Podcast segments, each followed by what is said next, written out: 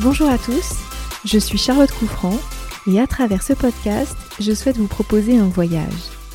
Et si vous partiez avec moi vers un été invincible? Et si nous assumions de faire de nos vies ce que nous voulons vraiment au fond de nous? Et si nous osions tout simplement être juillet? Vous êtes-vous déjà demandé ce que vous feriez si les instants que vous viviez devaient être les plus beaux de votre vie? Je me suis souvent posé cette question et j'ai trouvé la plus belle définition des moments essentiels ornant mon chemin. Ce sont mes instants juillet. Être juillet, c'est savourer chaque minute, chaque seconde, chaque événement de nos vies. Être juillet, c'est oser, c'est avancer, c'est être libre. Être juillet, c'est profiter d'une musique, d'une lumière, d'un parfum. Être juillet, c'est aimer la pluie, l'orage, le soleil que l'on devine à l'horizon.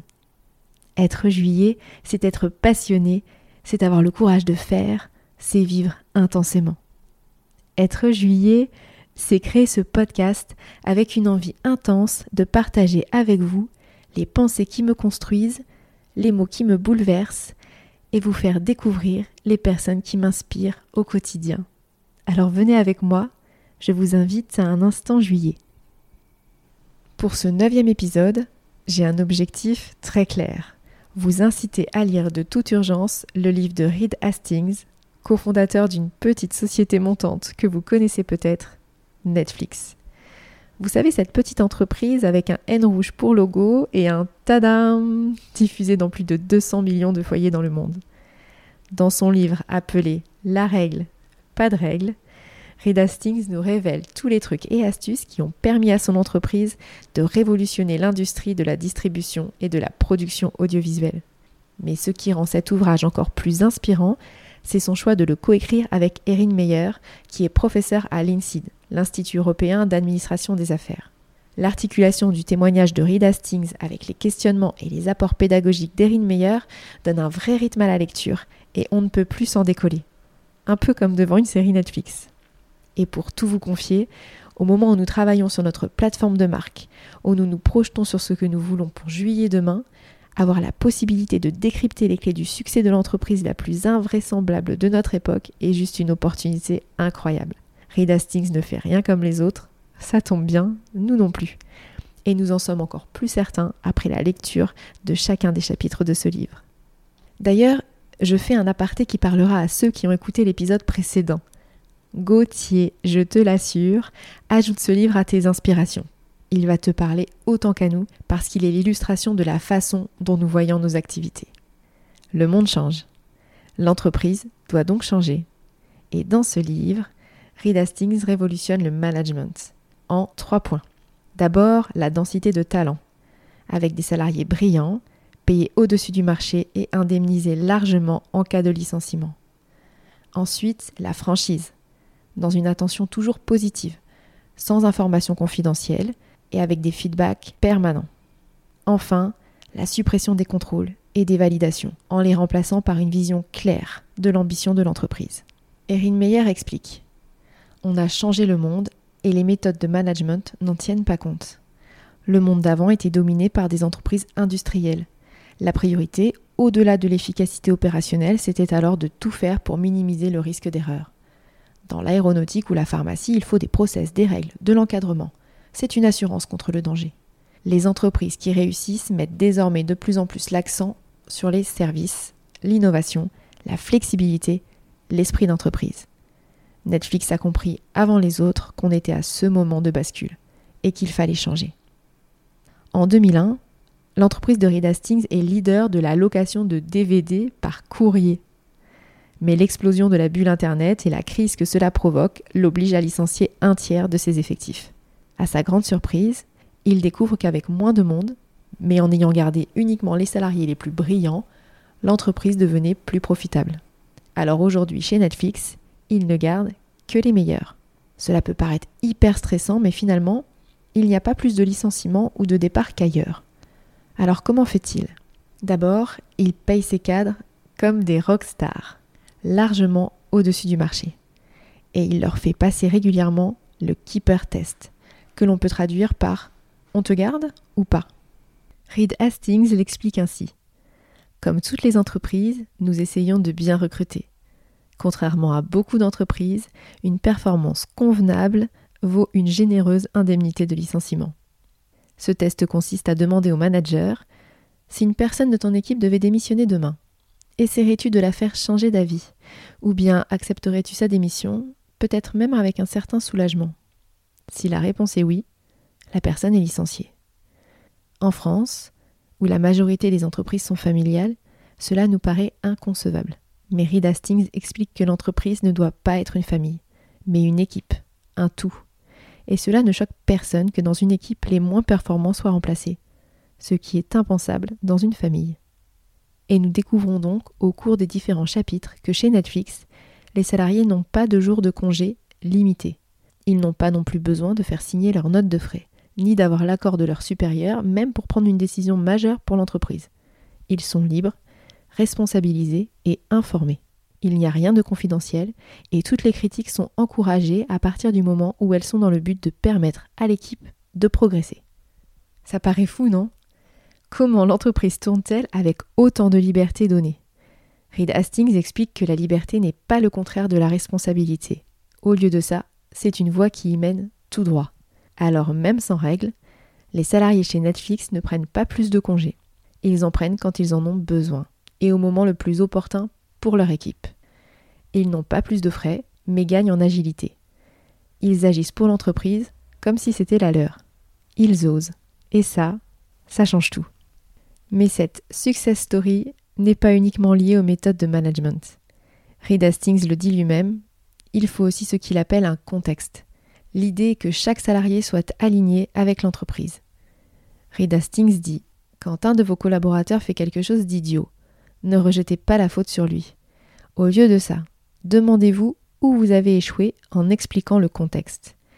Êtes-vous assez clair en inspirant lorsque vous exprimez vos objectifs et votre stratégie? Avez-vous formellement expliqué tous les tenants et les aboutissants qui aideront votre équipe à prendre de bonnes décisions? Vous et vos salariés êtes-vous suffisamment en phase en matière de vision et d'objectifs? C'est alors qu'arrive la métaphore que j'ai préférée. C'est quand il compare ses équipes à un groupe de musique. Pour lui, l'entreprise classique est comparable avec la musique classique un orchestre dans lequel un chef mène à la baguette ses nombreux musiciens, au talent plutôt ordinaire. Alors que l'entreprise créative, celle qui dénote, est un groupe de jazz, dans lequel les musiciens, tous des artistes talentueux, sont à même d'improviser ensemble et de créer sans avoir à regarder constamment la partition. Et cet aspect résonne en nous particulièrement. Le secteur de l'événementiel est en pleine crise. C'est ainsi. Nous pouvons la subir ou décider de la considérer comme une opportunité. Depuis le début, nous avons choisi de faire de cette pandémie notre plus belle raison d'avancer, d'affirmer encore plus ce que nous sommes et notre ambition. Et en lisant ce livre, nous avons découvert que ce sont les crises traversées par Netflix qui ont forgé les convictions de Reed Hastings. Ce sont elles qui ont construit son concept, sa marque. Ce sont les épreuves qui ont permis sa réussite. Alors, pour conclure ce podcast, j'ai choisi de vous lire la conclusion de ce livre si inspirant pour nous. Elle commence par la conclusion d'Erin Meyer, dont voici un extrait.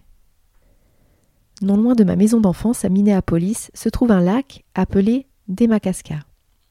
L'été, lorsqu'il fait chaud, des ordres de citoyens se pressent sur ses chemins, ses plages, ses jetées. Malgré la foule, le lieu demeure étonnamment paisible parce qu'il est régi par de nombreuses règles qui guident les actes de chacun. Les marcheurs ne doivent pas emprunter les pistes cyclables. Autour des lacs, les vélos se déplacent exclusivement dans le sens des aiguilles d'une montre. Il est interdit de fumer où que ce soit, de nager au-delà des bouées de signalement. Les rollers et les trottinettes sont autorisés sur la piste cyclable, mais pas sur le chemin de randonnée. Les joggeurs empruntent seulement le chemin de randonnée. Ces règles sont connues de tous et rigoureusement suivies, créant ainsi un havre d'organisation et de calme.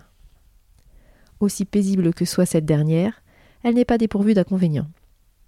Aussi, si vous avez besoin en un coup de pédale de rejoindre un lieu proche situé à l'inverse des aiguilles d'une montre, impossible. Vous devez prendre le chemin le plus long, dans le bon sens.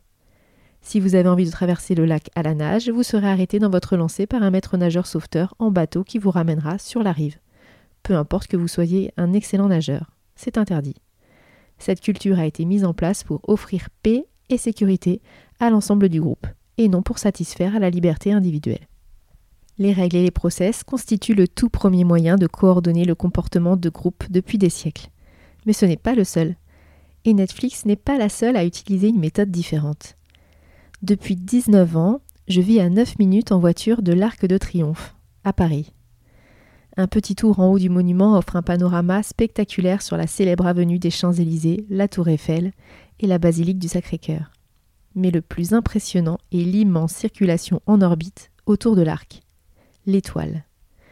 Reed dit parfois qu'opter pour la liberté et la responsabilité, c'est opérer juste au bord du chaos. Je crois qu'il n'existe pas d'image plus claire pour illustrer cela que celle de la place de l'Étoile. Chaque minute, des centaines de voitures débouchent des douze boulevards à plusieurs voies pour converger sur ce rond-point à dix voies sans marquage.